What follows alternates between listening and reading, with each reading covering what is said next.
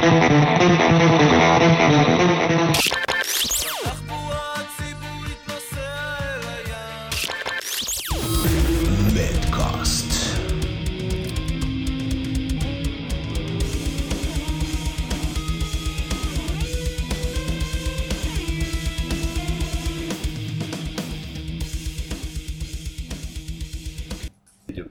זה נפתחו לך. עיניים, לא הבנת. לא, אני. כאילו צוחק, ואני אומר, רגע, יש מצב שאני לא צוחק איתו עכשיו? כאילו.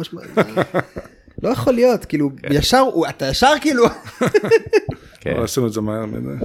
לא נורא. טוב, רגע, אז אפשר עכשיו כן, לחזור. לאדרנלין? כן. יופי. אז בוא נחזור לאדרנלין, אוקיי, תספר רגע, איך בלי- יוצרים בלי כזה ההקדמה, בלי כל הסיפור. אייקוני. כן. אמ, אז כן, בוא נחזור למקום הזה של ה... בעצם הפיתוח של זה, כי זה באמת, זה היה אבולוציה כזאת מ... אחי, המהדורה הראשונה הייתה לא טובה.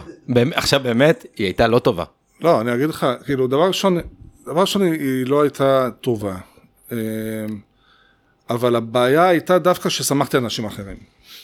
הבנת? ואז אני אמרתי, אוקיי, כאילו, אם לקחתי מעצב מקצוע, אתה יודע, היה כל מיני דברים שם. שחררת להם, כאילו, וזה לא לא דלבר. כן, בדיוק. אז אמרתי, אוקיי, אז עכשיו צריכים לקחת את המושכות חזרה יותר רציני, ולהיכנס לזה יותר רציני. עכשיו, כן, מה, ש, מה שהיה, זה היה כאילו שאנשים אה, רצו את זה כל כך. מה שהיה, הפתיע אותי כל הזמן, זה כמה אנשים רוצים את זה. זה היה ירחון, נכון? זה היה אתה מדבר על בחודש, נכון? ירחון, בהתחלה פעם בחודש, כן, זה היה יוצא בתשלום, פעם בחודש. בכל המגזין, בכל החנויות בארץ, כן. אתה יודע, עבדנו על זה באמת כל חודש, וכשאני, אתה יודע, אתה אומר דבר מעניין, כי כשאני כבר הצטרפתי כבר, אתה יודע, אני לא אשכח את הפעם שבאתי לך הביתה, אתה ואפל שם כמו שתי מפלצות, כמו כן. איזה שתי תמנונים על המחשב, כן. ואני כזה מנסה להבין מה קורה, ואז הוא הסביר לי, כאילו, אתה יודע, אני בא להיות מנהל תחום גלישה, כאילו, מה- מה זה אומר? אבל זה היה לייצר תוכן, פשוט לייצר תוכן עם הקשרים שכבר היה לי, עם אה, ראיונות בחו"ל, כתבות מקומיות, סיקורים של ה-ASP בזמנו, כן. אתה יודע, ה-ASP נתנו תמונות בחינם, אז תמיד זה היה טוב. כן. וגם הסבב של הגלישה, גלישת רוח. אבל הקטע היה שזה באמת היה אבולוציה, ובאמת היה כאילו המון למידה תוך כדי, לא היה במי ללמוד, כאילו, אתה יודע, לא היה... היה מגזין אחד לפני זה, שיצא גיליון אחד, שנקרא Surf Skate, אני חושב, אתה זוכר נכון? אותו? Surf and Skate, כן, שהוא יצא גיליון אחד. 92, משהו בחיפה היה, כן, ואני זוכר אותו קצת, אבל אחרי זה לא היה כלום, והייתה, אנשים רצו את זה, והיינו צריכים להתמקצע מאוד מאוד מהר, כי לא ידענו באמת מה אנחנו עושים, אתה יודע, הייתי בן 23, 24, לא יודע מה. והמודל הכלכלי היה ספונסרים מן הסתם. פרסומות, המגזין הזה. לעולם לא עשה כסף, תראה, הוא לא, כלום, אתה יודע. לא, אבל. בשביל לתחזק אותו, בשביל להחזיק אותו, תחזק אותו. היה פרסומות. מה לי הייתה. קריירה באדרנלין, ליאור נתן לי טלפון נוסף, הסתובבתי עם שתי טלפונים, וואה. אנחנו, לא, אנחנו היינו עבדים, אבל העניין הוא כן. ש... אתה יודע, דבר ראשון, בלי צחי למשל, צחי האוס, שבאמת, כאילו, מההתחלה היה איתנו, זה לא היה קורה. צחי, כאילו, היה תמיד, תמיד בפנים, תמיד, אתה יודע, הכי מסודר, הכי זה. הוא בעצם היה הבסיס של, ה... של כן. המפרסמים, נקרא לזה. זה היה הוא ויואב בילו. שניהם, מבחינתי, זה כאילו אנשים שאני מעריץ, כאילו, ברמת הרצינות שלהם, ה-dedication, לאורך שנים, דרך אגב, אתה יודע, אני לא עוקב מה כל אחד עושה, אתה יודע, אני יודע מה כל אחד עושה בערך. כל מה שהם עושים, הם עושים הכי טוב. כן, אבל אז צחי באמת היה מוביל בכל הרמות, והוא היה בפנים, ויואב בילו. יואב בילו אפילו התקשר אלינו, אני רוצה לפרסם, שזה היה משהו מטורף. אבל הכל חזר כי למגזין. הוא פשוט הבין את. הפוטנציאל, אבל היו כן. גם נגיד אחרים שהייתי צריך לשכנע, וגם ליאור היה עובד כגרפיקאי של הספונסר שנותן לו את הזה, הוא היה מייצר לו את ה... כן, זה... כי- כי אתה צריך לעשות- מודעת פרסומת לבן אדם. נגיד, סתם דוגמה, או חני, או אינטרסרף, או כאלה, הוא היה עושה לאינטרסרף את המודעות, כאילו, נכון? כן. אני לא טועה. אני או אחרים, אבל כאילו זה היה מגזין, המגזין נותן גם את השירותי עיצוב האלה. כן. הוא היה נותן לו את החבילת עיצוב, כאילו, אתה משלם, אני גם אייצב כן. בשבילך את הזה. כן, כי לא, אין להם, לא היה להם כי מודעות. זה המכשיל, אתה יכול להכשיל את העסקה. לא, כאילו, לא היה להם עוד- מי- כן. יפרסם לי? לא, אתה בעצם היית צריך. לסלול לא, דרך. לשים גם מסילה על הדרך הזאת, כדי, אתה יודע, זה מה שאומר, למדנו תוך כדי איך לא הייתה עושים. מודעות פרסום. זה. בדיוק כמו היום דרך אגב.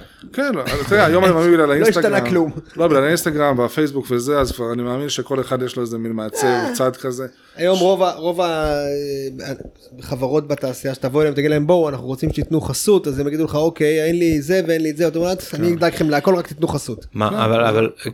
מה, שקרה בעצם, זה בעצם בתקופה מאוד קצרה, זה יצר שיח. שיח בעולם הסקטבורד כן. ושיח בעולם הגלישה שנמצא במקום הזה במדיה שמנסה לייצר איזושהי שקופית של המציאות בארץ וזה דחף לאט לאט התחרויות וכל אחד כן. רצה להיות כן. בזה וכל אחד, את אחד רצה להיות בקאבר זה יצר תחרות במקום של הלייפסטייל והכאילו פרי סטייל לא העולם התחרות כן. בעצם. זה יצר המון עניין ואני חושב ש... הלב של העניין היה בעצם המחליקים והגולשים, אתה מבין? זה היה משהו שתמיד כיוונו אליו. כן. זה היה פחות כזה, דיברנו על חו"ל בקטע של גולשים, כי ה-ASP עוד פעם נתן תמונות מעולות בחינם, אתה חייב להשתמש בהם וזה.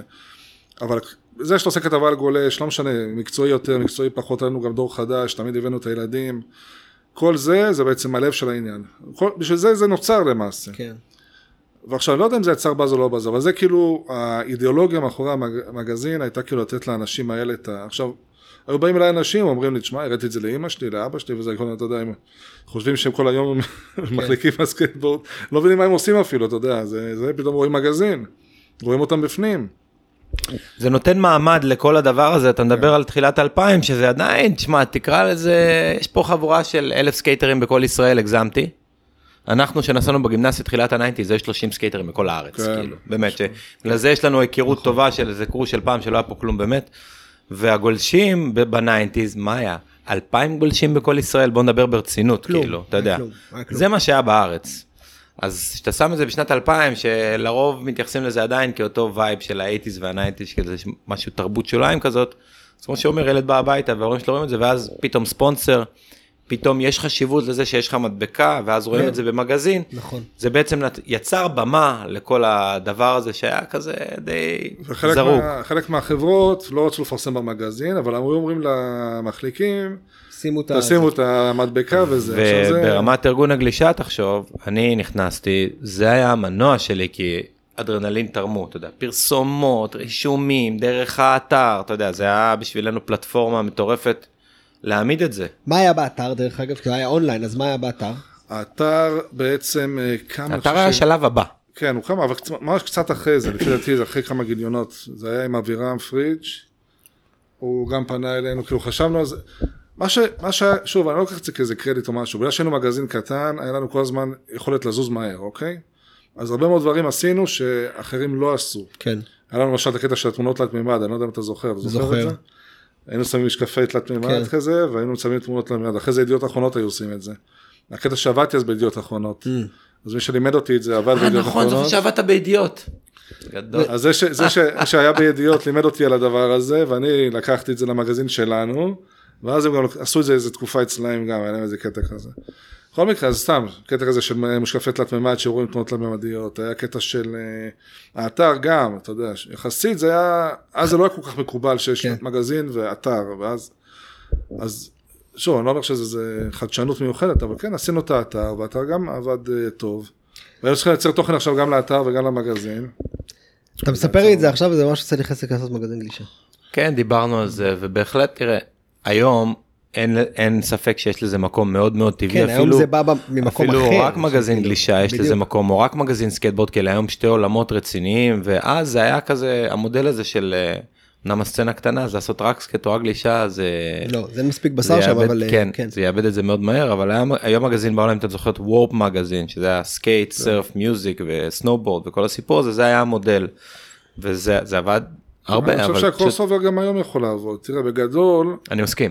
כן, תראה, בגדול, לפי גיאוגרפיה אתה יכול להבין מה קורה. יש המון גולשים שנוסעים על skate, ו skater ש- שגולשים וזה מצוין, אתה יודע, אני תמיד בעד העולמות האלה. עכשיו, ב East Coast, כמובן זה לא, לא היה, אתה יודע, שם בפילדלפיה, מקומות כאלה, אתה מבין? אז הגלישה התפתחה איפה שיש גלים, והסקייטבורד הפך להיות הרבה יותר אורבן. כן, אבל נכון. בחו"ל יש מסה קריטית, אתה יודע, יש לך קהל למגזין גלישה ויש לך קהל למגזין. בסדר, תראה. בחו"ל, ארה"ב, אוסטרליה, יש מספיק קהל של אנשים שיקנו או רק את זה, כן, או רק את שיחזיקו זה. את זה. זה יכול הרעיון להחזיק. של וורק מגזין היה מאוד חכם לצורך העניין, כי הוא היה היה צריך לבדל את עצמו ממה שעושים סרפר או טרשר. אפשר להגיד, ש... אפשר להגיד שנגיד פה בארץ צידוק כלכלי סביר להניח שלא יהיה לדבר הזה אבל ביקוש יהיה לזה. זה שזה שזה כאילו איזשהו קונפליקט כאילו שיש פה תמיד. ב- אני דווקא מאמין. היום שהיום כן יהיה לזה צידוק כלכלי כי יש לך מסה קריטית יש אנשים שאני מקווה אתה יודע נכניס את האלמנט הישראלי ירצו לשלם נגיד על איזה מגזין אונליין 10 שקל בחודש, סתם אני זורק משהו. כן, יש לך היום קהל מספיק, אבל יש לך המודל פה... הזה של הפרימיום הוא קצת קצת קשה, אבל מה ש... הכל תלוי בתעשייה. תראה, בראייה שלי, ואני מאמין שבראייה של אה, צחי ויואב, ו- אתה יודע, גם ב Bluebird היו מפרסמים את זה, ו Bluebird הם לא היו גולשים. אה, Bluebird ו Intersurf ו Lightwave ו... טוב אף פעם לא פרסמו. מעולם לא. אה אוקיי אז אוקיי. ואני לא אכנס לזה, אבל אה, Intersurf מדי פעם, ניסו לעזור. חני חני קצת. פרסם. כן. דורון עשה לו את ה... כן, היה איזה דווקא עשה לו אחד. פרסומות תמיד, מגניבות. תיקח את כל החברות האלה, היום אני לא רואה אף אחד מהם שם שקל בדבר כזה. שקל. כי הוא אומר אני לא צריך אותך, לא אני יש לי את האינסטגרם. שלי ויש לי את הזה שלי. אבל זה- הטעות הגדולה, כי נכון. אינסטגרם אתה בעצם מפמפם את אותו תוכן אלה שכבר נכון, עוקבים אחריך, נכון.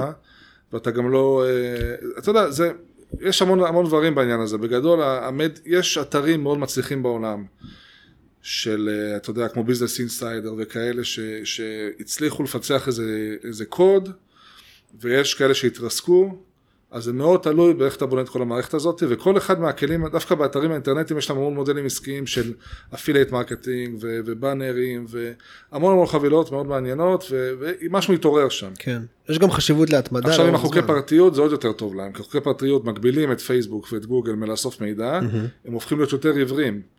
הרמת ארגון שלהם והזה היא הולכת ופוחתת, אז פתאום חוזרים עוד פעם למדיה נכון. נישתית ואומרים אוקיי אני רוצה משהו שמדבר לקהל שלי, אז יש, יש shift ים שם, יש כל מיני מודלים שזזים, אבל זה הכל, בסוף זה עניין של passion ובסוף כאילו עוד פעם, זה, זה המגזין לא עשה מעולם רווח, אה, כלומר הפסיד. וגם רצינו להדפיס הרבה עותקים, וגם חילקנו חינם לחנויות. והיה- הדפסנו, חילקנו, אבל זה גם הפך מהר מאוד לחברת אה, הפקת תוכן מקורי, הפכנו לחברת הפקות, ליאור, אז אתה יודע, זוקף את זה לזכותו, כן, אתה זוכר את ה urban, איך זה, city games? urban, כן, זה היה Urban Orange. Play.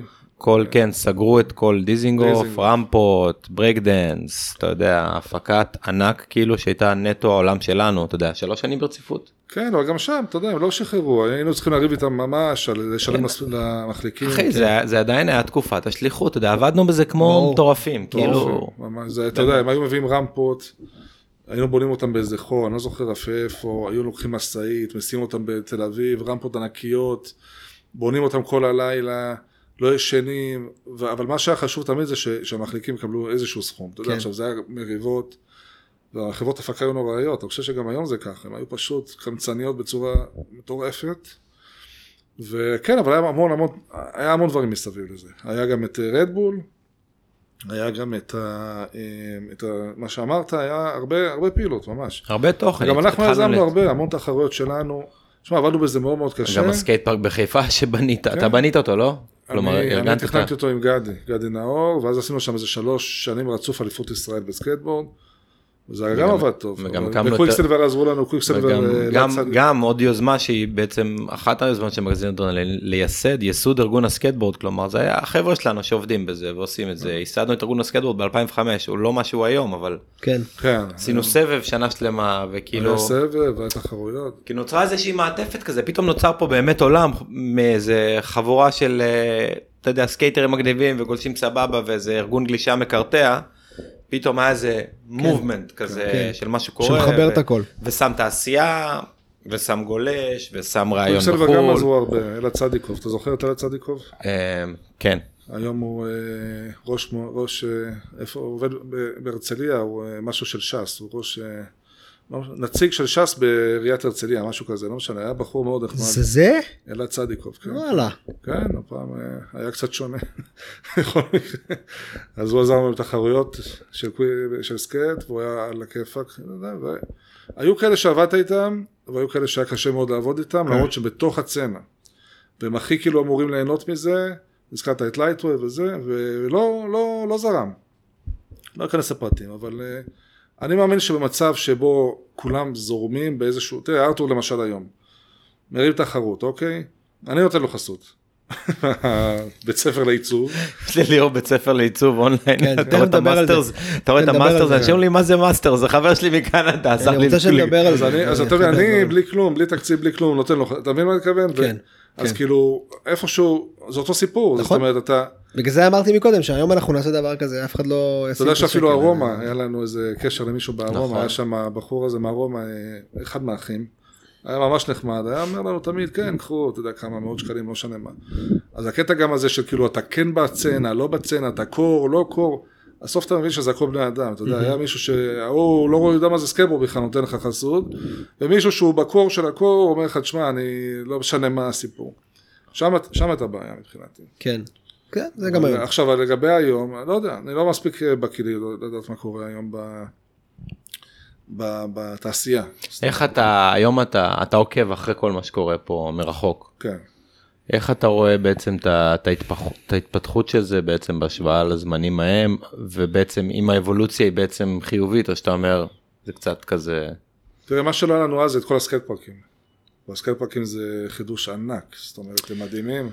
אפשר להרים סבב בקלות, זאת אומרת, אה, אז לא היה תשתיות, אז היה רק הספורטק, אפילו גלית. עשינו, לא, עשינו סבב, עשינו סבב, מרכז אה, מאיה נכון, היה מרכז בנתניה, מאיה, עשינו נכון. חיפה, עשינו ירושלים ועשינו ספורטק, ועוד עשינו מ- חמש כן, תחרויות. אבל פארקים ממש קטנים, מעץ. עץ, כן. מקרטעים, אתה יודע, וגן סאקר שזה... זה- לא יודע מה זה. אפילו, זה... מי שתכנן את זה נראה לי היה... לא יודע מה הוא היה, כבאי או משהו. אבל זה היה נוראי, אבל בסדר, אבל הצלחנו, ארתור צודק, היו כמה נקודות כאלה שקטנות, אבל היום יש skate park ים ממש טובים. אני חושב שיש היום תשתית הרבה יותר טובה, לא יודע לגבי התעשייה. היום עושים סבב? יש סבב בסקייטבורד? סבב, היום הסקייטבורד הפך להיות תחת ארגון הגלגיליות. כן. זה, שזה בכלל אחד מהדברים ההזויים בעולם. מי שסיפר לי שזה יקרה הרבה שנים לפני זה, זה היה נתן. זוכר נתן לקונישוק? הוא אמר לי, זה מה שהולך לקרות. אני אומר לך, בן אדם גאון. אז אתה יודע שזה קיים בעוד כמה מדינות בעולם. כל העולם זה ככה, כי הארגון האולימפי, אתה חייב לעבוד דרך אה, נכון, ועד. נכון. אז הם, הארגון, אז על הגלגיליות כבר היו בתוך הוועד האולימפי חזקים. הסקייטבורד היה צריך להיכנס, אז לא הקימו לו עוד איזה יחידה, אמרו לו, אתה תהיה תחת הגלגיליות. שזה פרדוקס מטורף, כן? עזוב, לא ניכנס ל... לשנות נכון. זה ה-90. כמו שארגון הגלישה יהיה תחת ארגון ה kite. לא, ארגון ה SUP. שייט. תחת ארגון כן, ה SUP, לא יודע, זה- זאת אומרת, אתה, זה, אז שנות ה-90, אתה זוכר, גם היה, כל הסיפור הזה, היה מעט מאוד skater ים והיה מלא מלא רולרים. אז היה כל מיני מלחמות. בכלל היה אנטגוניזם קשה מאוד, כי הם לקחו את כל התהילה, אתה יודע. כן. לא, הם, לפעמים לא נותנים לנו להיכנס לפארק, כי יש עכשיו רולרים, אתה זוכר? אתה יודע אבל איך רובי סיכם את זה בזכות ה rollerblade הספורטק נשאר נכון, צודק. תשמע, רובי יש. לו המון זכויות, אתה יודע, בלי רובי. לא היה לנו איפה להיפגש אפילו, אתה מבין? כמה שהספורטק היה, אז הוא היה בסדר גמור. בן גם אדם החזיק לבד שנים שנים. סצנה כן, רובי גם היה פה. שנים, כן, אני יודע, אז בקיצור, אז, ה- אז, אז מה שאני מנסה להגיד שעכשיו יש תשתית הרבה יותר חזקה של, אה, של מקומות, ו, ויש אה, מחליקים ממש טובים, אתה יודע, אני רואה אותם, ואתה יודע, כובשי ו... איך קוראים לשני? הארגנטינאי, שון שעזב את הארץ כן, הוא עזב לברצלונה ממש כן. עכשיו בסדר, טוב מאוד. אז יש פה גם כישרונות מאוד גדולים, וגם ים בכר כמובן, וזה. אני מאמין שהיה יכול להיות הרבה יותר טוב מאשר אז. אז היה גולמי. אבל לגבי התעשייה עצמה, אני לא יודע. אין לי מושג מי... מה- כמה, מה- כמה מגזינים יצאו אדרנלין? כמה זמן אדרנלין עבד? אני חושב שיצאו 26, משהו כזה. שנתיים וקצת. לא, לא, לא, היינו עברנו- מוציא אותו כל חודשיים. כל לא חודשיים. אה, אוקיי, אה, זה הרבה זמן כן. עברנו לכל לא, חודשיים כל חודשיים. לא, היינו תמיד מוצאים כל חודשיים, זה מראש היה כל חודשיים. אה, זה מראש היה דו-חודשי כזה? כן, חודשי, כן, כן. זה היה אוקיי. דו-חודשי. זה המון זמן החזיק, יפה. זה החזיק המון זמן כי אתה יודע זה בא באמת גם שי וגם אני היו אנשים בדרך שהתווספו וירדו אתה יודע היו כל מיני אנשים אני לא זוכר לא אגיד לך את כולם היה את יותם גוטמן למשל עדי זומר היו הרבה שתרמו לנו אבירם בצילום. היה עושה רק אה, מדיה רק את כאילו? האתר רק את האתר רק את האתר. הוא מתפעל את האתר בעיקר וגם וידאו אחרי זה כשנכנסנו גם כן. להפקות וידאו אז הוא גם התחיל לתפעל. את ההפקות וידאו ואז גם אין לו את ליגת נביאות עכשיו אתה יודע בגלל שאתה זה חלק מהפרדוקס של כל הסיפור הזה זה אתה כאילו אתה מרים את המדיה הזאת אתה עובד עליה מאוד קשה ואז נכנסות ההפקות אבל עכשיו אתה רוצה שהאנשים יהיו הם לא יהיו עובדים שלנו אבל אתה רוצה שהם יהיו עסוקים אתה מבין אז אתה מתחיל גם לאסוף הפקות שהן לא בדיוק הגרעין הקשה שלך אז עשינו את ליגת נביאות למשל באופניים לא יכול להגיד לך שזה משהו שמרטיט את ליבי לראות אנשים נוסעים על אופניים בערי יהודה. כן, אבל זה זה- מכניס את זה ה... החמאה. זה מכניס את המגזין יותר לתודעה. אני יכול להגיד לא, לך זה לא- מהצד- זה- לא זה לא היה עזר הפקה רק. לסקר את זה זה היה לתת רק, שם אה, עבודת וידאו אני לא וכאלה. מדבר ספציפית על נביאות, זה אני- אומר. אני, מהזווית שלי, אני הייתי אז צרכן, אוקיי, לא הייתי, אין לי מושג, אני לא מכיר את הסיפור הזה בכלל. אני הייתי צרכן, הייתי, אני זוכר שהייתי הולך לדוכני עיתונים, מחפש Surfer וכל המגזינים מחול, ואדרנלין, זאת אומרת הייתי מחפש אדרנלין, כי מבחינתי בתור צרכן זה הדבר הכי קרוב לי לבית, קרוב לי ללב, וזה היה מגניב. ותמיד הייתי נפעם, איזה כיף, יש לנו מגזין אקסטרימי שלנו, כאילו, כן. לפעמים דברים מבפנים, לא לפעמים, תמיד, גם אני, היום, שאנחנו בתוך העשייה, תמיד בתוך העשייה זה נראה לך כזה אפור ולא טוב, וכאילו, "אה", אבל בחוץ, בסופו של דבר, שאתה מצליח להרים מוצר שעל המדף נראה בן זונה, ועובד, וזה עבד, אז אתה יודע, בראייה לאחור, אני אומר, בואנה, כל הכבוד, כאילו, זה לא לא, מובן אני לא מאליו חושב שזה בכלל. אפור או משהו, אני רק אומר שהקטע של כאילו להשיג את הפרויקטים האלה שמכניסים לך איזה סכום כסף שאנשים יכולים באמת להתקדם איתו, כן.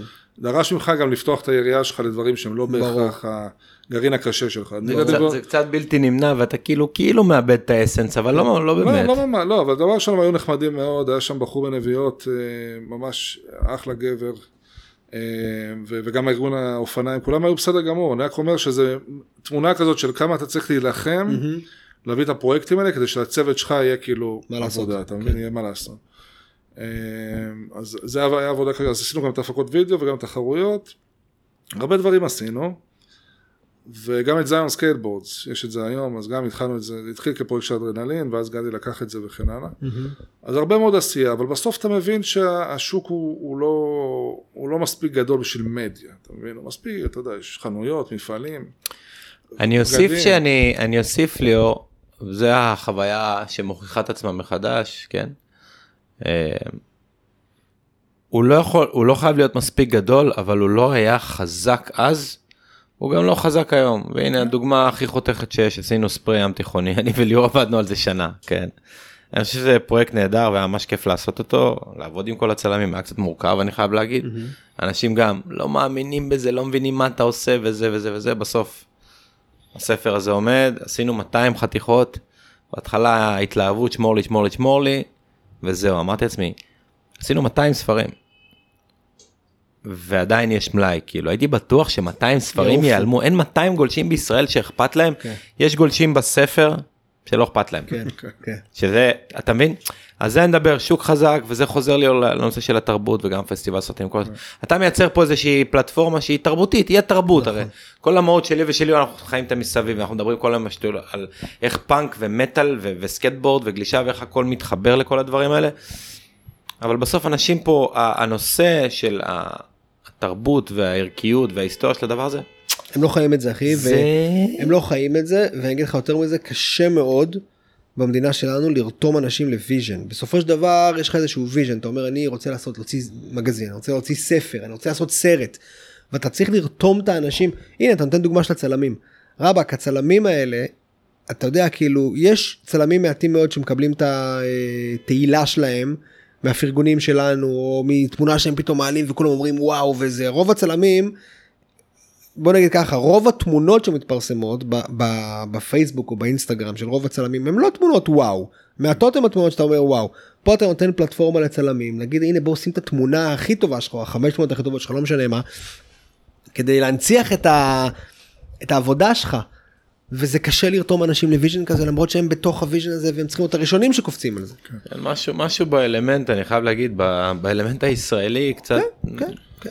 אה, לא יודע אם זה ישראלי, זה כל אחד יש לו את החיים שלו, ואני רוצה לחזור משהו לגבי האידיאולוגיה שהוא מאוד חשוב. מה שקורה זה שה... דיברנו על זה לפני כמה ימים, שה... כשאני התחלתי לנסוע סקייטבורד, אני וארתור, אתה יודע, אז הסקייטבורד היה קשור לפאנק הרמטית. אתה נוסע סקייטבורד, אתה בלהקה, או שאתה בלהקה ואתה נוסע סקייטבורד, לא משנה מה. כן. כל הסרטים, היה להם את הלהקות הכי טובות, הכי כאילו, זה היה מטורף כאילו. עכשיו, אתה לא זז מילימטר מזה, זה כאילו, אתה יודע, Dead Kennedys, Black Flag, הכל שם זה הופעות, עכשיו, קחו מזה, עכשיו מהר מאוד סליחה הגלישה הפוקוס הם העתיקו בדיוק את מה שקורה בסקטבורד שנתיים לפני תחילת ה nineties זה כאילו ממש נכון. כל הפאנק האנשים תמיד היו בפנים, אתה יודע, Dead Kennedys כאילו שאבו אה, את ה- חלק מהשאר שלהם מ- מלהקות גלישה. והסיפור היה שכאילו זה תמיד מחובר תמיד אידיאולוגי. עכשיו מה שאנשים מפספסים זה את האידיאולוגיה של הגלישה והסקייטבורד, הן קצת שונות והרבה דומות, אוקיי? אז עכשיו אתה רואה אנשים, סתם אני אתן לך דוגמה קיצונית, אוקיי? אנשים, גולשים שאוהבים את בן גביר, אוקיי? לא נכנס לפוליטיקה עכשיו, אוקיי? כל המהות של הגלישה זה progress וזה כאילו אנרכיה. איך שאתה רואה אותה לא, לא, זה, לא, לא, זה המהות של הגלישה. לנו- לא, זה לא, זה השורש. כמו שאני. ואתה רואים אותה. לא, לא. לא, אתה לא יכול, אתה לא יכול לקחת את האמת של ה- של ליאור, ה essence. בן אדם שהתחיל לגלוש בקורונה, זה לא כלום בשבילו. אבל בסדר. אבל זה לא על זה הוא מדבר, זה הוא מדבר על. על השו- על הקור, לא, מאיפה על זה אני מגיע. מדבר. המהות, לא, הגרעין. אני מסכים. לא, על זה אני מדבר, אני מדבר שכל הדברים שעושים, אתה גולש, זה בא מאיפשהו, מאיפה זה בא? נכון, זה בא, נכון, מה- נכון, עזוב נכון. את הפולינזם וזה סיפור אחר, נכון. זה בא מאנשים שהיו בעצם אחרי המלחמה, אה, ראו את הזוועות של המלחמה, ראו את הזה, או שההורים שלהם וזה, תפסו גלשנים, התחילו לגלוש בתור אורח חיים. מהמם, נכון. אתה יודע, אנשי מים אמיתיים, זה ביטוי של אמונה מסוים, של דרך חיים. מה שהם זה עושים לא זה לזה. מחפשים את הגנים הכי טובים, עובדים באיזה שוטפי כלים, לוקחים קצת כסף, הולכים, ממשיכים, כמו פסקוביץ', פסקוביץ', הבן אדם חי את זה. משם זה מתחיל, עכשיו תחת הדבר הזה נכנסים לך ערכים, אינדיבידואליזם. אה, אתה יודע, נושא של אה, לא להאמין למה שאומרים לך, כן, כל הסיפור הזה. הבנה שה... אתה יודע, תמיד יש מישהו שמרוויח, כל הסיפורים האלה כן. של, ה, של, ה, של הפאנק, של ה-do it yourself, אף אחד לא מחכה לך, כאילו תעשה את זה בעצמך, כל זה. הכל מתחיל מהפעילות הזאת. עכשיו אנשים היום גולשים, לוקחים את הגלשן שלהם למים, הם לא מבינים שכל זה בא מאיפשהו, אתה מבין? יש נכון. מאחור אידיאולוגיה מאוד מאוד נכון. חזקה. כשאתה מסתכל על האומנויות לחימה וזה, אנשים עושים כאילו כל השטויות האלה, לא בכלל, אני פעם התאמנתי אצל מישהו, הוא לא, הוא, הוא היה, התאמן 20 שנה, הוא בכלל לא, לא קרא ספר אחד של, של, מה, של מה שהוא עושה. אני אומר, בגלישה זה בא עם שורשים מאוד מאוד חזקים, והעובדה שאתה לא מבין מאיפה זה בא, גורם לאנשים קצת להתבלבל, נכון. אוקיי? אז אני אומר, אם אתה גולש אמיתי, זה נכון מאוד מה שאתה אומר, וזה שמאמין חשוב. בפ- ב progression, מאמין ב, אה, בחופש של אנשים, לא משנה, לא, לא משנה כל הדברים האלה, אין מצב שאתה יכול ללכת נגד זה. עכשיו אם אתה הולך נגד זה, אתה לא מבין מה אתה עושה. נכון. אתה מבין מה אני נכון. מתכוון? כן. עכשיו בסקייטבורד זה אותו דבר. זה בדיוק, זה, זה, ו, ו, בסקייטבורד זה אותו דבר, עכשיו זה גם חשוב לי לחתוך את זה עכשיו להיום, בדיוק דיברנו על הסקייטר היפני הזה, שהוא בשבילי, כן. אני לא, אתה יודע, הוא שום דמות בשבילי. והיום יש את המודל החדש שבעצם חותך את העולם שלנו, כן. לאנשים שעושים את האקט הפיזי נטו.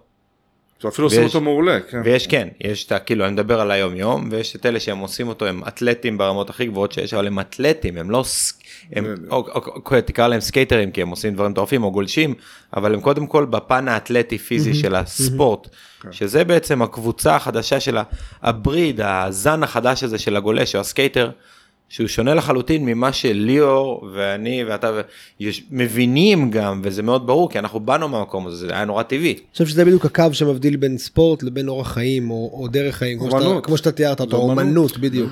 עכשיו עוד דבר מאוד חשוב שזה זה נדבך מאוד חשוב סק, סקטבורד הוא, הוא, הוא נגזרת של גלישת גלים. אומנם סקטבורד היה צעצוע שקיים שעשו איתו סללום ב sixties ובאו ה Z-Boys והם נתנו לו ביטוי. אמיתי שבא בעצם מחיקוי של גלישה. עכשיו אז העולמות האלה העולם הסקטבורד קיבל ביטוי דרך הגלישה וכולם נסעו סקט גלשו זה היה. זה. איפשהו ב nineties Plan B קבוצה של סקייטרים בעצם חתכו את עצמם לחלוטין וזה היה נטו street טכני מוזיקה קצת יותר קשה התנהגות קצת יותר קשה ומלוכלכת של רחוב ולאט לאט הסקטבורד התחיל לסגל לעצמו כן. את המאפיינים שהם שלו והוא לאט לאט. מתנתק מעולם הגלישה ומהזהות המשותפת הזאת ולאט לאט מותגים של סקייטבורד עצמאיים שסקייטרים מייצרים לעצמם כי עד ה nineties זה היה Gotcha Quik Billabong אה, אה, הכל היה משותף לכולם בעצם סקייטרים לבשו בגדים של סרף גם אותה אופנה הייתה אופנת נכון. הפופ עם, ה, עם המשבצות והוורוד זוהר והצהוב זוהר כולם שיתפו את הסטייל הזה ואז זה כלומר אני מדבר על הזן החדש של האנשים האלה וגם על ההיפרדות היום של גלישה אה, של סקטבורד מגלישה יותר לא ש...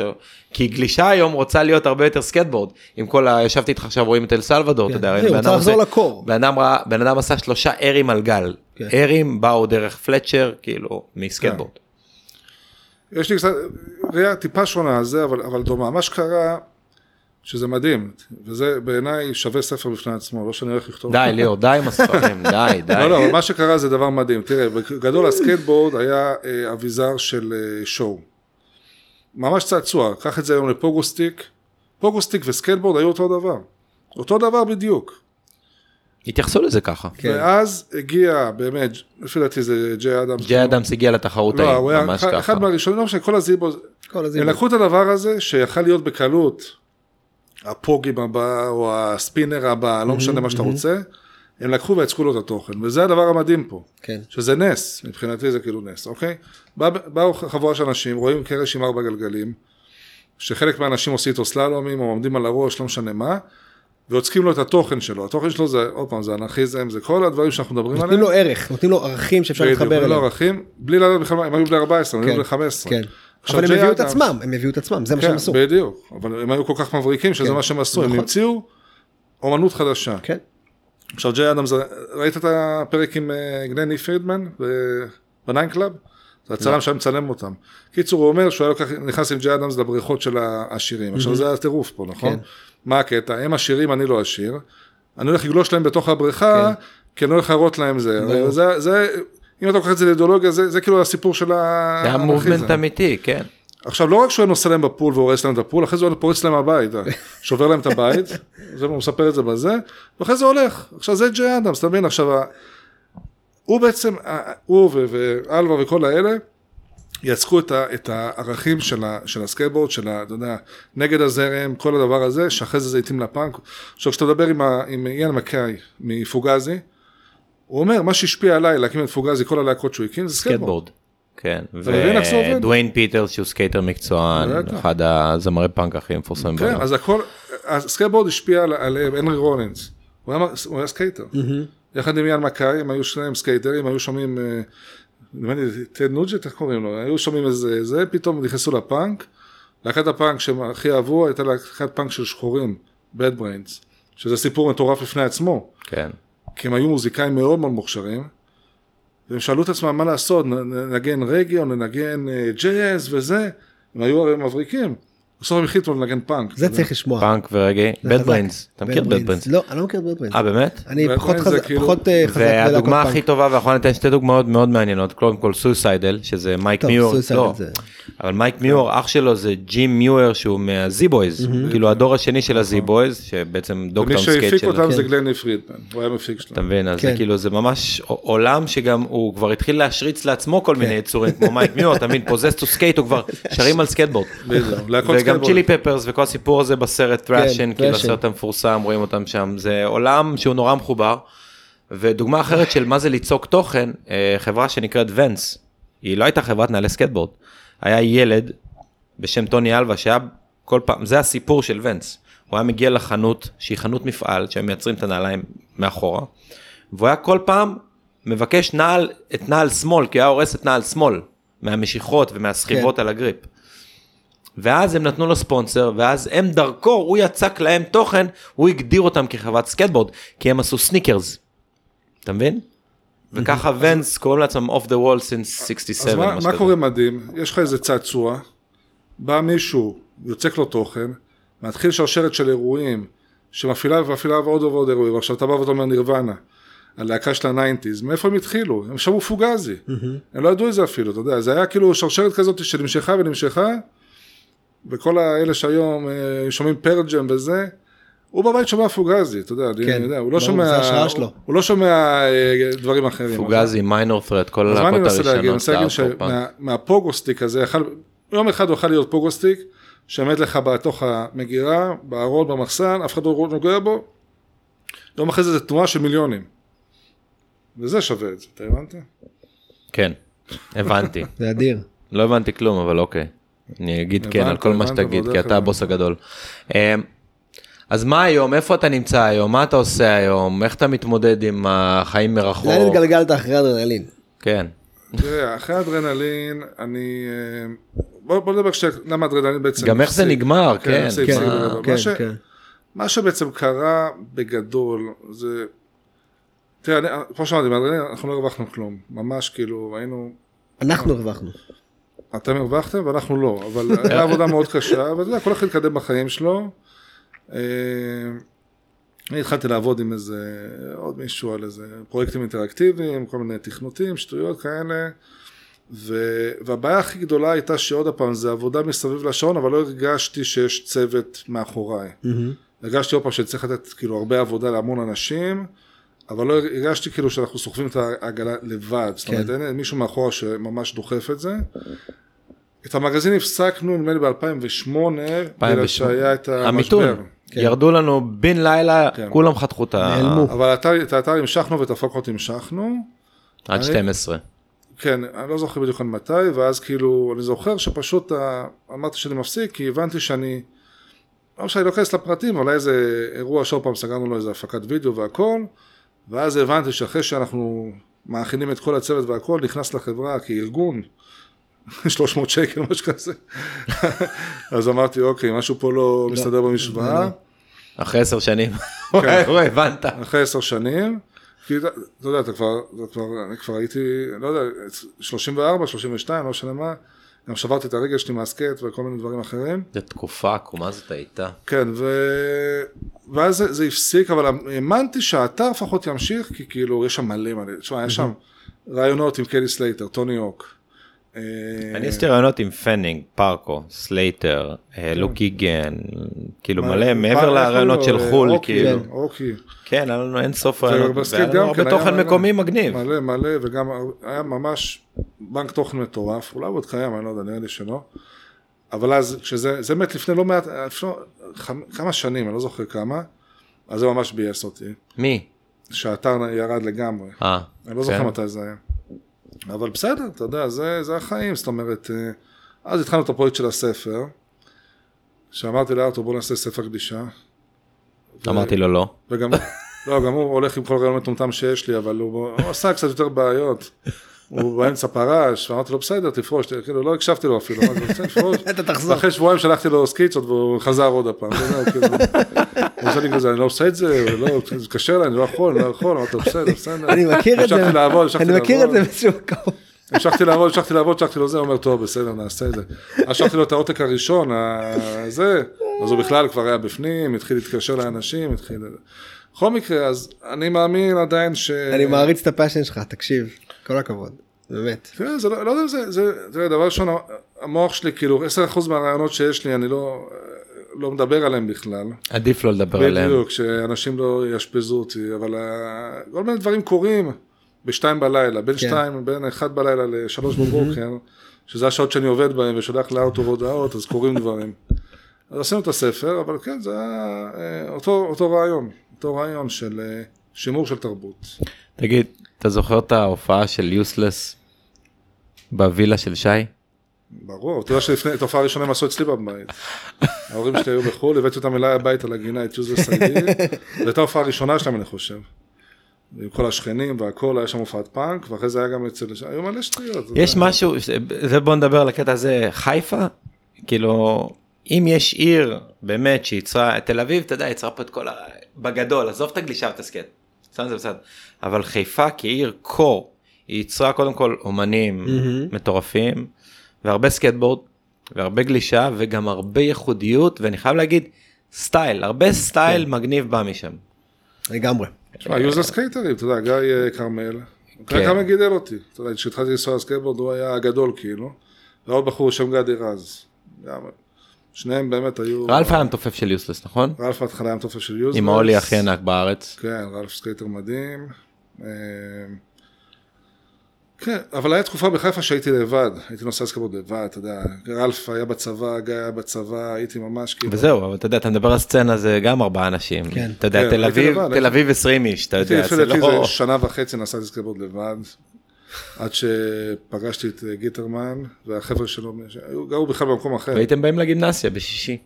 אני מגיל 15 או 16 הייתי כבר נוסע כל סוף שבוע לתל אביב, כאילו. בשביל לנסוע עם אנשים. כן. כן, היינו נס- מתאספים במשך כמה שנים הייתי טובות. בחורים שאתה לא מאמין, נסעתי בסקייטבורד בנס ציונה, ברעננה.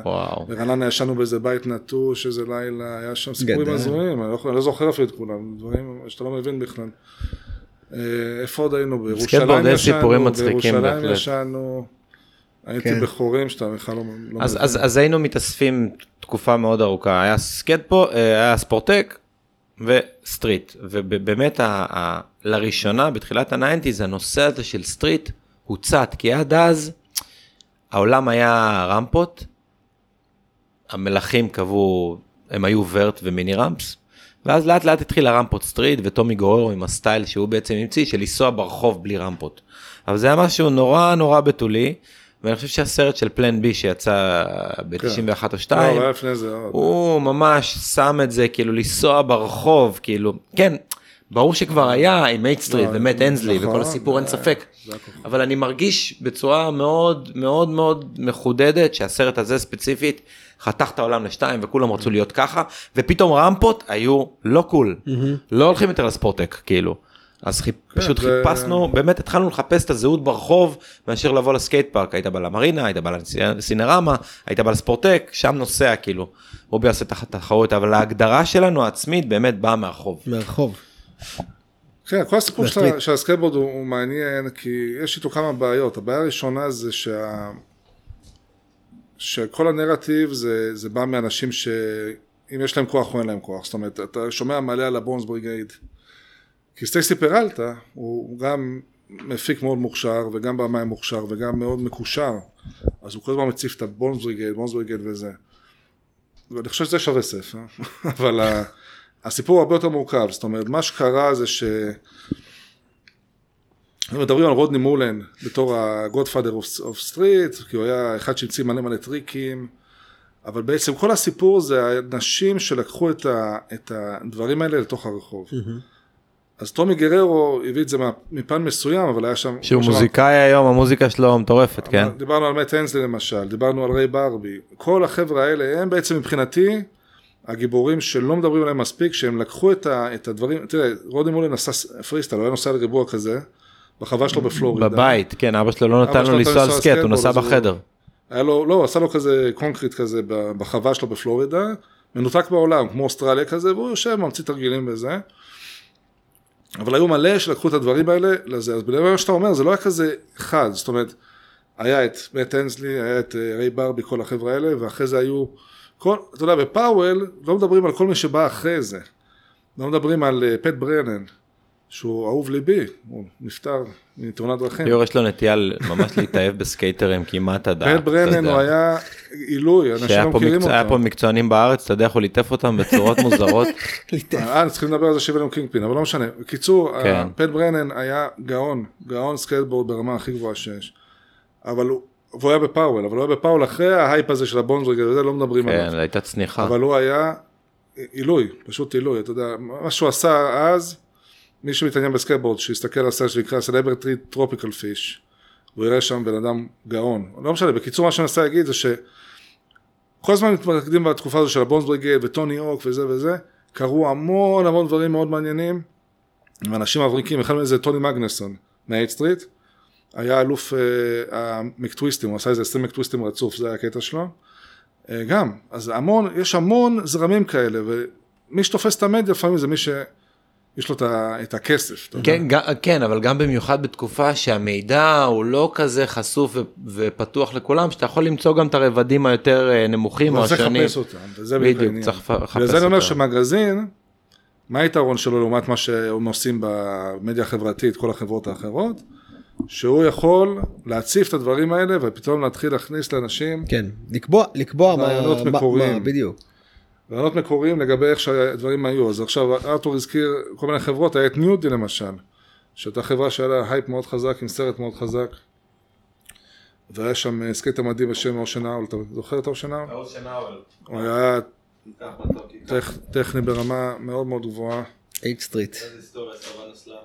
אה, זה הסרט האהוב עליי. בטח. כן, אבל מה שאתה צודק זה שפלן בי בעצם אה, היה מהפכה, כי זה היה, זה היה באמת סרט של הכי הכי טובים. דרך אגב, הדבר הטוב בפלן בי, זה היה הסרט הראשון שהופיע בפעל בישראל. תמיד היה סרטים ב-NTSC, היו מביאים אותם מחו"ל, בצורת אה, שידור אמריקאית, היה קשה מאוד לראות אותם. ואז היה מישהו שפשוט אה, שכפל ועשה בוטלגים, כן, אינטרסוף. אינטרסרף. והיו מוכרים לא, אותם, כל הם היו מביאים סרט ושכפלים מוכרים אותו ב-40 שקל. וזה, תקשיב, הוואי 90, הוואי אני, אני, 91. אני תמיד הרצתי את אינטרסרף, אבל זה המקום שאינטרסרף שינו, לפי דעתי, את הסקייטבורד בישראל, כי הסרטים האלה התחילו להסתובב, ופתאום קונה ספר, סרט ב-20-30 שקל ורואה דברים מטורפים, ו Plan B הראשון, לא, הם התחילו עם הפאוולים, ועם שני פאוולים, ואז הם הביאו את Plan B, וזה באמת פיצץ את הכל, זה הפך להיות מאוד מאוד אה, מאוד גדול, כן, וזה, עשיתם לי חשק לראות עכשיו סרט סקייטבורד. אני לא זוכר איזה... מה אתה בתור בן אדם שלא ממש גלש אבל חי את העולם ועשה לעולם הזה הרבה דברים ועדיין עושה לעולם, אתה יודע, הרמתי לך כמה פעמים, אתה עוזר המון מאחורי הקלעים בעיקר למה שאני עושה. אמ, איך אתה, איך ההתייחסות שלך היום לעולם הזה בתור אה, בן אדם שחי אותו, מכיר אותו? אמ, מה דעתך על איך שזה נראה היום, אתה יודע, האבולוציה מאז שאנחנו היינו, אתה מכיר אותו ממש ממש טוב ואתה מבין אותו טוב כי אתה סקייטר core, אז אתה יכול להבין את זה בדיוק כמו גולש core. כלומר, אתה, אתה יודע, אתה, אתה רואה את ההתהוות היום של ה-WSL של האולימפיאדה, של הגולשים, של השיח. לי זה מאוד עצוב, זאת אומרת, אני עוד פעם, אני באתי מהמקום הזה של ה-core של האידיאולוגיה, ותמיד התרחקתי, זאת אומרת, אני פיוריסט ברמה הכי גבוהה שיש. אז תמיד, לא, התחרויות היו כיף, כי כולם צוחקים שם ומתחרים, גם אני התחרתי פעם אחת, אפילו קיבלתי מקום שלישי. זה היה חברים, מתחרים אחד עם השני בצחוק, כן? אף אחד לא לקח את זה יותר מדי ברצינות. הגלישה, מה שאני קצת עצוב לי זה שהגלישה מאוד, לא יודע אם זה מאוד מהר, אבל התחרויות הפכו להיות מאוד רציניות. אתה יודע, ואתה לא מקבל אה, חסות אם אתה, אתה יודע, אני לא יודע כמה free כזה surfers יש בעולם, אני יודע שהתחרויות קבעו מאוד מאוד, אם אתה מקבל כסף, כמה אתה מקבל. בסקייטבורד זה אף פעם לא קבע, עד היום זה לא קובע. עד היום כן, זה לא זה קורה. הפוך. כלומר, יש את האולימפיאדה והכל, אבל זה לא קובע כן. מי הסקייטר הכי נחשב, זה זה שניצח את התחרות. זה לא, זה אף לא משנה, זה תמיד הקטע וידאו ותמיד, ומה שמדהים בכל הענפ- הענפים האלה, שאותי הכי מעניין, זה העובדה שאם אתה מצליח ואתה נכשל, אוהבים אותך באותה מידה. וזה הסיפור המעניין. יפה. אם מישהו הולך לגל גדול ומתרסק, אתה מעריך אותו באותה רמה שהוא היה מצליח לרדת את הגל. גם גם בס- אותו דבר, גם בסקייטבורד. בסקייטבורד מישהו הולך, הוא מתרסק, ומראים בסרט. נכון. כן, יש את ה-leap of faith של ג'יימי תומאס, לא שניסה את לקפוץ. מזה, הוא לא נחת ממנו, כאילו, ויש עד פוסטרים היום. זה שלו. ה-commitment. אבל מישהו נחת מזה. זה מה שנחשב. מישהו נחת לא, מזה. ראית, זה הילד הזה, כן, הוא נחת ממשהו ביותר גבוה. אבל מה הקטע? אתה לא נוחת או כן נוחת, מעריכים אותך באותה כן. מידה. זאת אומרת, היכולת הזאת של ללכת על האפורט, זה, רק האפורט, כן. זה, זה שונה. עכשיו, אני, דיברתי על זה גם עם ארתור, אני מאוד, ויש כאן, לדד קנדי, יש שיר מדהים בנושא הזה, The Ghost of, אה, איך קוראים לו? של לומברדי, של ההוא מהפוטבול. יש את הגביע של כן. הלומברדי שזה. אתה יודע, מה שקורה היום זה שהעולם הוא דיכוטומי, אתה או מנצח או מפסיד. אתה הולך לכדורסל, אז זה, אף אחד לא מכיר את המקום השני, כל הקשקושים האלה וזה. ובגלישה ובסקייטבורד זה בכלל לא רלוונטי. וזה הדבר המדהים, נכון. בעיניי. אז ה- הקטע הזה של הדיכוטומיה הזאת היא לא קיים.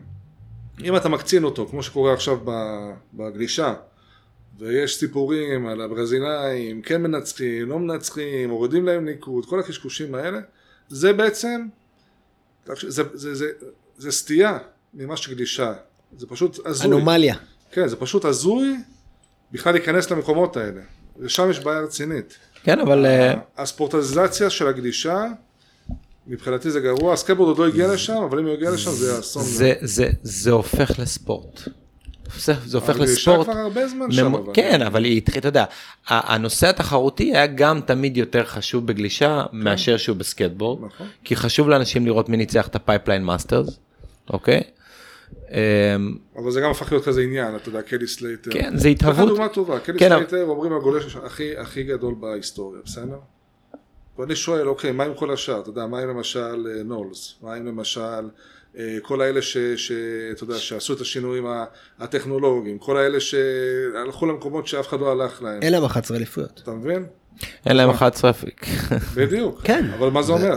אבל מי הכי משפיע? זה משפיע מי שעשה את ה-11 אליפויות? אני יד- ב- בהתעסקות עם סלייטר אני חייב להגיד שעדיין גם מבחינת הגלישה מה שהוא הביא מבחינת הסטייל שלו אין בעיה, אבל והחדשנות הוא שם שלו. הכי גבוה? סלייטר, לא, אני אגיד לך, סלייטר זה לא דוגמה טובה, כי סלייטר היום, גם בלי ה-11 אליפויות שלו, משפיע על העולם, על העולם הזה בצורה אין בעיה, אבל- מדהימה. אבל- אבל יש הרבה ענפי ספורט אחרים שמה שאתה אומר מאוד מאוד נכון, זאת אומרת, אתה יכול לזכות במלא מלא אליפויות, אבל אתה לא משפיע על הספורט. לא, אני חושב שגם בגלישה, כל ה... אתה יודע, החלוצים של הגלישה, של הגלים הגבוהים, של ה... של ה... כל, ה...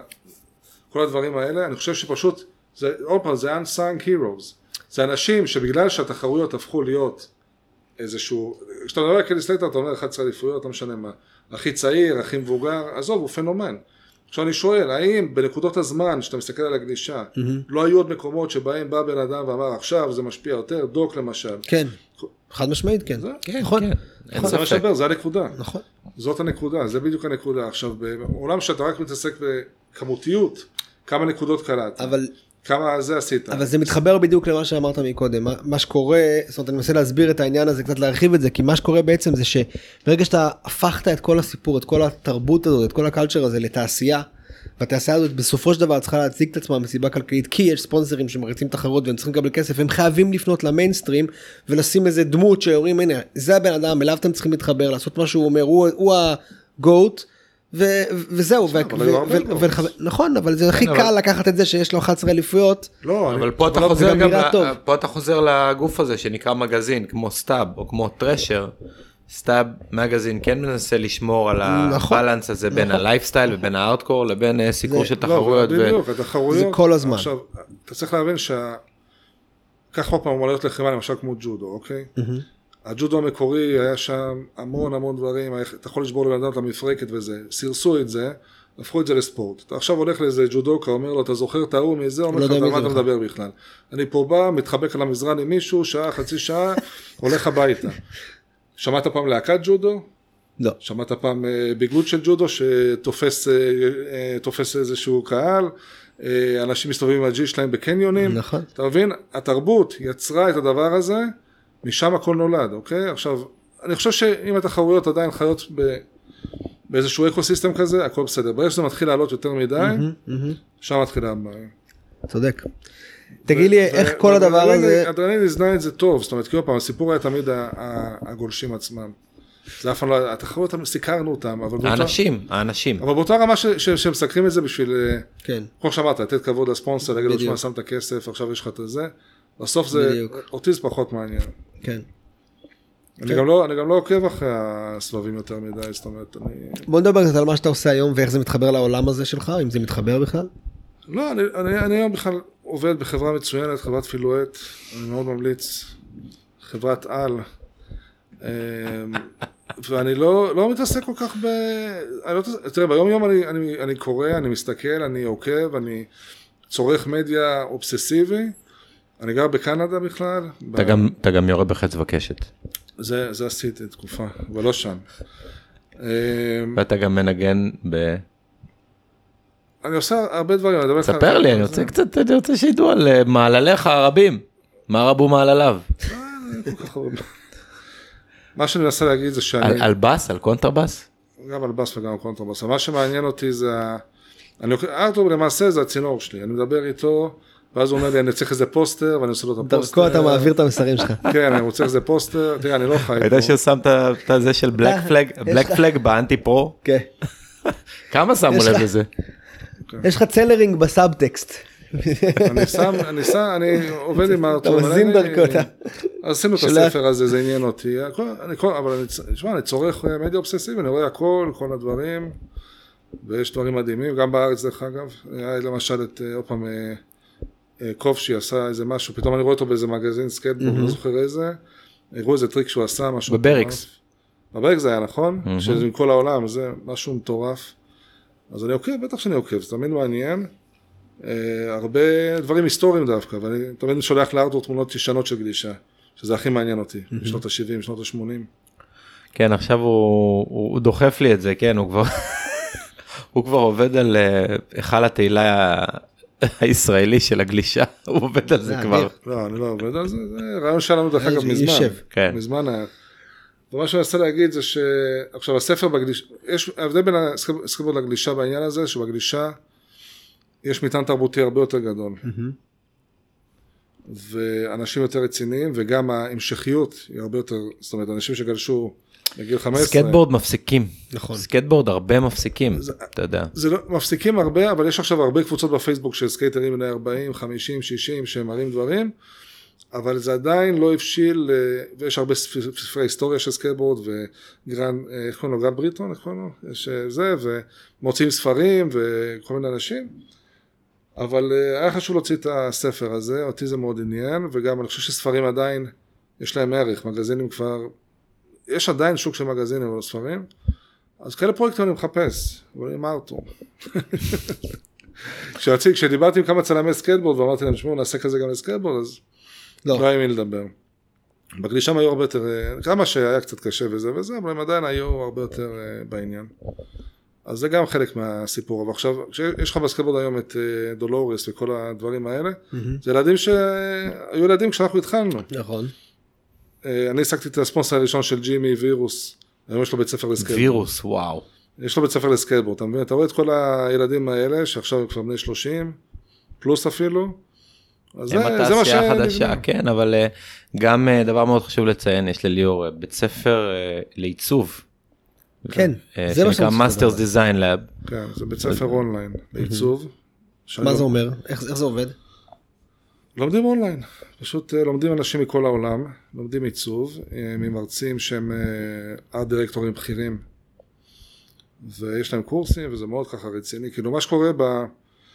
מה שקורה בלימודי אונליין זה שיש לך המון המון מבחר, המון המון דברים גרועים, והמון דברים שעולים מעט מאוד, אבל אף אחד לא מסיים את הוידאו הראשון. אתה הולך ליודמי, לכל הדברים האלה, יש שם, נדמה לי שהסטטיסטיקה זה שזה חמישה אחוז עוברים לוידאו השני בכלל. אוקיי. עכשיו מוכרים לך קורס בעשרה דולר, ואתה בסוף הקורס לא יודע כלום, אתה כן. כאילו בזבזת כמה זמן שבזבזת. אז זה בית ספר שבעצם מנסה להכניס את החוויה של ה offline, של הלימוד האינטנסיבי, עם מורה מעליך, שמ- כי, כי עיצוב מאוד קשה ללמד דרך לראות וידאו. אתה חייב לנסות ואתה חייב שמישהו יסביר לך, זה המון ניואנסים, זה ניואנסים שקשה מאוד להבין אותם, לקח לי שנים ואני עדיין לא מבין אותם. ואז מה שקורה שם זה שאתה לומד עם מורה בכיר שעובר, נותן לך פידבק לעבודות שלך, יש loop כזה, ואז אתה בעצם לומד יותר מהר ככה. זה, זה כמו שלומדים עיצוב, ב... אבל שם זה אונליין, וזה גם פותח את זה לכל העולם, יש אנשים מכל העולם, וזה גם לא יקר, זה נותן להם ערך דרך הדבר הזה. אז אם יש כאן אה, מאזינים שמעוניינים, אה, לא, לפחות לא, במקום לעשות- קול שנקרא Masters Design Lab, למה לא? שים לינק. אה, עושים אה, פלאגים? עושים פלאגים? תעשה, אפשר לעשות plug? אני רוצה לעשות plug. בפילואט, פילואט אמרתי? אמרנו אפילו את מכיר? אני לא זוכר איזה, היו לי עוד כמה פלאגים, אני לא זוכר אותם, בסדר, לא משנה.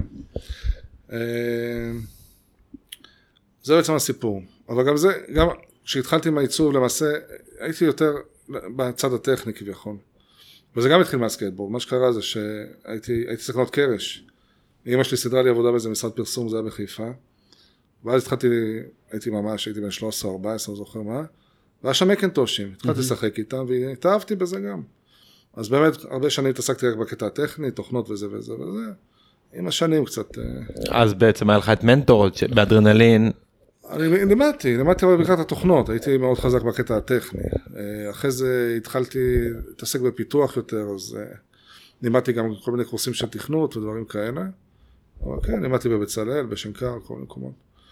אבל הכל התחיל משם, הכל התחיל משם. מהסקייטבורד. תמיד הייתה לך נגיעה ב... כאילו ב art, ב- באומנות ו... כאילו אם זה בין אם זה עכשיו- בעיצוב בין אם זה במחשבים בפיתוח כן, וזה. כן, כן. תראה, אם תסתכל בסקייטבורד בגלישה, זה אומנות. כן, בגלל זה אני אומר, זה תמיד אה, משיק לאומנות. כן, כן, כולם, אתה יודע, יש המון מעצבים, תיקח, אתה יודע, דיוויד קרסון, המעצב החי היום, הכי מפורסם בעולם, הוא גולש. גולש, ארדקור, מעצב גלשנים וכן עשה לאלבום, עשה פרויקטים עם אלבום כמה פעמים. כן. אז הוא גולש, הוא גם עיצב טרנסוורלד סקייטבורד, הוא זה. יש לך המון, וגם בסקייטבורד יש המון. כן, זה, זה העולם שאני אוהב, זה העולם שאני מכיר, זה העולם שאני אוהב, זה העולם שהייתי רוצה שיישאר, והאולימפיאדה לא ממש שינתה את הסקייטבורד לפי דעתי, אני חושב שבטוח שלא הייתה קדישה, ואני חושב שזה צריך להימשך ככה, אז אם אתה אומר לי מה, מה הייתי רוצה, אז אני אומר, לא יודע אם מגזין, לא משנה, אתה יודע, ארתור, יש לו מספיק על הראש, אבל אם היה משהו שהיה משמר את הגרעין הזה של האמת, לפי דעתי זה דבר חשוב, אני לא יודע איך זה... איך זה אפשרי, אבל אם זה היה אפשרי זה היה... זה אנשים, זה אנשים. בתעשייה, בתעשייה בארץ ובעולם, ששומרים ומנווטים את הדברים בצורה שהיא צריכה להיות אה, אמיתית ואותנטית, עם, אה, אתה יודע, התמודדות עם הצרכים של העולם הזה שמתפתח ונהיה מסחרי ומסחרי וצריך לשרוד וצריך להיות, אתה יודע, להתקיים עדיין, וכן, צריך להיות... אז אני תמיד אומר לארתור שאנשים כמוני שמקלידים על המחשב יש המון, אבל ארתור כזה, שוב, אני לא פה בא לפרגן לו יותר מדי, כן, אבל בסוף ש- של יום שמישהו בא, אתה יודע, אני זוכר שהייתי בא לחנות למשל, היה בזמנו בננה, חנות שהיום היא היסטורית, אף אחד בטח לא זוכר אותה, אחרי זה היה עוד חנות של איזה בחור בשם רובי, גם בחיפה. אז החנויות האלה זה כמו המקדש שלנו היה. היינו רובי סנסינו. כן, זה, אני לא זוכר איך קראו לו אפילו, זה היה המקדש שלנו. היינו באים לשם, משגעים את המוח, לוקחים זה, מנסים, משם הולכים לנסוע על סקייטבורד, כן? האנשים האלה, כן, זה הפסיכולוגים. החנויות האלה, אני זוכר אותם עד היום, כן? אחרי זה היה רוזן ומינץ, ש... לא משנה. לא אה, משנה. אבל אחרי זה היה חבר שלנו שפתח חנות, גם רלף פתח חנות דרך אגב, היה לו חנות לא מזמן.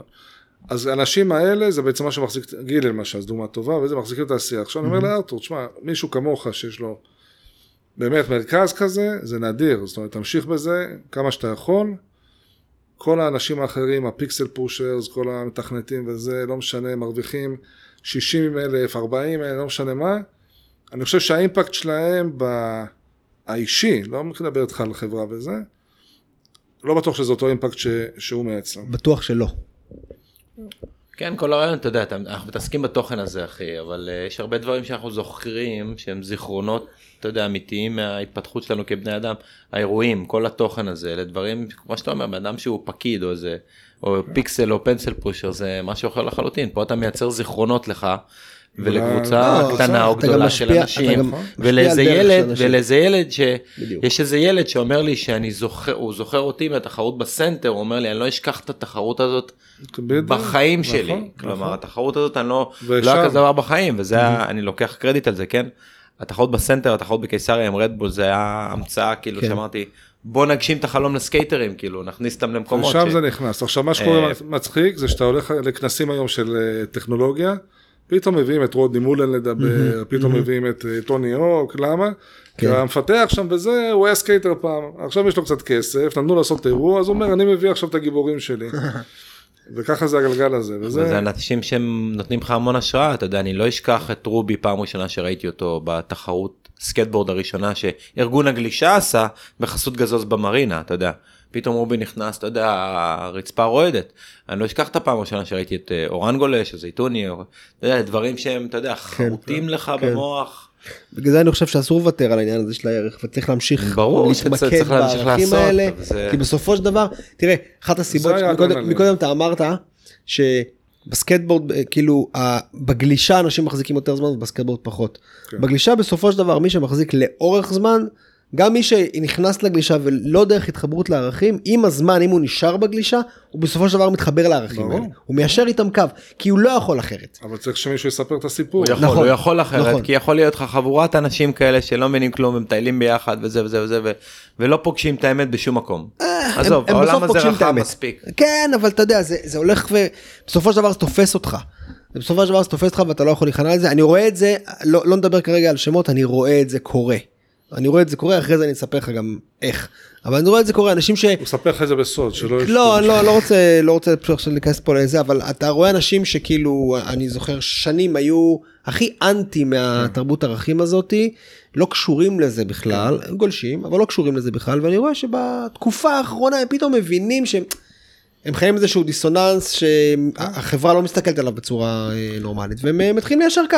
בסדר, אז אני אומר שזה מה שחשוב להבין, את הערכים, את העקרונות, העקרונות של נכון. ה progression, כל הדברים האלה לפעמים מתנגשים עם אה, דעה פוליטית, אתה מבין? כן. וזה גם חשוב להבין. כן. אה, בסוף זה הכל פוליטיקה גם, אני לא נכנס לפוליטיקה עכשיו של ישראל, אני אומר באופן כללי, נכון, שמרנות. נגד אה, פרוגרסיביות וכן כן, הלאה וכן זה הלאה. סתם מצחיק מה שנגיד אז עשיתי עם Surfing for Peace ועם דוריאן שהבאתי גלשנים ב-2007 היה רוב גדול מאוד אנשים שאמרו לי מה מה נראה לך אתה תביא שלום עכשיו יאללה תקדם עם השטויות שלך כאילו מה עשית בזה. אני חושב אישית שעשיתי בזה עולם ומלואו כן גם באותו אקט אחד יחידי מעבר לזה שהמשכנו עם Surfing for Peace לאלף דברים אבל כאילו קישרנו הלכנו לקחנו עשינו אקט שהוא פוליטי אבל זה לא אקט פוליטי. נכון, זה ערכי. כן. נכון. יפה. לפני שאנחנו מסיימים רק, אה, אתה יודע, בארץ אחד הדברים שאנחנו מאוד מאוד אה, דואגים ומקפידים עליו, ומקפידים לציין אותו ולהעלות את המודעות אליו, זה כל הנושא של אה, קיימות ושמירה על הסביבה. נלחמים פה יום יום, אה, לא אני וארתור, אנחנו מסייעים במלחמות האלה עם צלול ועם עוד כל מיני חברות אחרות, כל מיני ארגונים אחרים, כדי לשמר את הסביבה, לשמר את הקיימות. איפה אתה פוגש את זה במקום שלך בקנדה? אתה רואה את הדברים האלה, איך שם, מה, איך שם זה קורה, מתנהל? דבר ראשון בקנדה מאוד מקפידים על המחזור, ממש אתה מפריד ברמה מאוד גבוהה את הדברים, כבר ממש מאז שהגעתי לשם, ואפילו לפני זה בטח, זה מאוד מקפידים. מה שרציתי להגיד זה משהו, משהו מעניין. פעם קראתי מאמר ממש מעניין על הפרדוקס של הגלישה. מהמם. שמצד אחד אתה רוצה לשמור על הגלים, אבל אתה מצד שני אתה גולש על ספוג מזהם. כן. מצד. אחד אתה פרי ספיריט, מצד שני, עוד פעם התחרויות וזה. אני חושב שהגלישה זה אולי המקום שהמהפכה תתחיל בו. ומה זה המהפכה? המהפכה היא בעצם שהמוצרים יוצרו לפי, אה, לפי בחירה אד הוק, מה שנקרא. אוקיי. כלומר, בלי סטוקים, זה, מה, מה בעצם, למה אופנה, תעשיית האופנה מזהם? עכשיו תראה עוד פעם, אתה אומר בילבום, ו- שוב, לא בילבום, לא, לא ניכנס למותגים, כן, כל כן, כן, המותגים, מדבר. כולם.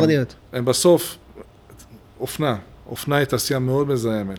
איך זה מתנגש עם הערכים שאתה מנסה לשדר החוצה? ולכן אני חושב שדווקא בגלישה, שיש את הדיסוננס הזה, עם הגלשנים, עם האופנה והכל, יש מקום ל- ל- לשינוי תפיסתי, שהוא בעצם הדפסה או יצירה לפי הזמנה. קודם אתה מזמין, ואז אתה. מייצר. ואני בניתי וואו, מותג זה כזה. רעיון... אני בניתי מותג כזה, שבמסגרת הבית ספר שלי וזה, שקוראים לו זירו, זירו אין קומנד, שבעצם כל הרעיון הוא שאנחנו נותנים את העיצוב למי שרוצה. אנחנו אומרים לו, אתה רוצה להדפיס אצלנו, אנחנו מדפיסים במקום ירוק, רק לפי דרישה, רק לפי זה, ואם אתה לא רוצה להזמין אצלנו, קח, תוריד את כל העיצובים, כל הגרפיקות, קח את זה למקום שאתה אוהב להדפיס, תדפיס לך חולצה אחת שתהיה לך, אוקיי? אדיר. התפיסה הזאת שקודם אתה קונה ואז מייצרים לך את הגלשן, קודם אתה קונה ואז מייצרים לך את החולצה, זה הולך לקרות. זאת אומרת, כן, זה כל מה כן. שאתה מדבר די, התלת מימדית, אה, כל הדברים. האלה. אני חושב שהגלישה, אולי, תהיה חלוצה בת- בתחום אם, הזה. אם אנשים יהיו מספיק חכמים, מספיק אה, נאורים, היום אין אף אחד שעושה את זה בתחום. אה, יש כאילו כל מיני דברים בנייקי למשל, שאתה יכול להזמין, זה, אבל אני מאמין שמייצרים את הסטוקים כן, הם מייצרים את. הסטוק ב hold כן, כזה, ואז מייצרים עם כן. הזמנה. כן, אז אני חושב שהשינוי הזה, זה מה שהתחלתי כאילו במותג, היה כאילו עבודה תיאורטית כזאת, עשיתי את זה כתיאוריה. זה בעצם שהמותגים יגידו לאנשים, אתה יכול להוריד את העיצוב, תדפיס אותו ליד הבית, עזוב את המשלוח. הרי מה קורה? אתה קונה חולצה עכשיו, מדפיס אותה בסין, שלחו אותה למחסן בארצות הברית, הזמנת, זה כל כך הרבה זיהום, נכון. זיהום נוצר בגלל החולצה הזו נכון. שמגיעה לך הביתה. עזוב, קח את העיצוב, תשלם דולר, תשלם שתי דולר. פיס ליד הבית. תדפיס את זה, זה דבר ראשון. דבר שני זה או שפשוט, אנחנו, יש לנו מחסן בארצות הברית או בישראל, לא משנה איפה, אתה מזמין את החולצה, מדפיסים לך, שולחים לך אותה, סגרנו שרשרת שלמה של, אה, של, אה, של, אה, לא משנה, של הסעות, נכון, בלאגנים וזה וזה נכון. וזה. וזה לפי, עכשיו זה, זה יקרה גם במכוניות, זה גם יקרה בדברים אחרים, אתה יודע, אני מאמין שבעתיד הלא מאוד רחוק, אנשים כבר לא יהיו מכוניות פרטיות. יהיו מכוניות שנוסעות, אתה מזמין. אתה נכנס, לא לא את זה. עכשיו, כן, האם הגלישה תהיה עוד פעם חלוצה אידיאולוגית שאומרת, ככה אנחנו עושים את הדברים מהיום? אולי, הבעיה היא שעוד פעם, כשהגלישה נכנסה לעולם ה... לוול סטריט, קוויק סילבר בזמנו, ובילבונג נדמה לי גם, וזה, כן. היה שם בלאגנים שלמים, הגיעו ל pink sheet, כל הקשקושים האלה, הם נכוו שם מאוד קשה, שם גם נוצרה בעיה, זה גם פרדוקס. מצד אחד אתה חתרני, אתה מותג גלישה, the search, whatever, כן, נכון. מצד שני יושבים לך בבורד, יש לך אה, בורד שרוצים שורה בדיוק, תחתונה. המנכ"לית של אה, וולמארט וכל מיני חבר'ה כן. כאלה. זה היה הזוי בעיניי גם אז. נכון. לכן אני חושב שהקטע של המותגים לגדול, לגדול, לגדול, למכור את זה, בגלישה חייב להיעצר. הם חייבים להבין גם שזה לא, זה לא באמת מעניין. זאת אומרת, מה שקורה, נכון. גדלתם, ואז נכנס הטרנד החדש, לא משנה, מישהו אחר נכנס, ואתם כאילו כבר לא, לא מגניבים בשכונה. זה חייב להיות שינוי אה, מחשבתי, להפסיק לחשוב על גדילה כל הזמן, ולהיכנס לנושא של הקיימות, ו- ולהבין שזה הגודל שלכם, זה, זה מה לגמרי, שאתם עושים. לגמרי. זה מסר חשוב מאוד, לקנות מה שאתה צריך ולא מה שאתה ממש... אה, ו- וגם לא לנסות לגדול. כחברה, ב- ב- נכון. ולייצר איזה נכון. סטוקים וזה, ובסוף אתה היית מוצא את הבגדים האלה בוולמארט, ומוצא אותם בכל המקומות שאתה לא בסוף הכל. נזרק, כן, בסופו של דבר. כן. 90% זה מה שנרכש נזרק. אז אם המותגים האלה ישכילו לעשות את הדבר הזה, זה יהיה מעניין מאוד. אדיר. יאללה. ליאור, תודה רבה. היה כיף. היה מעורר השראה, תודה. ליאור אתה המלך! תמשיך להאמין, אנחנו איתך. תמשיך לעשות לי פוסטרים. יאללה מדקאסט, ביי ביי. פוסטרים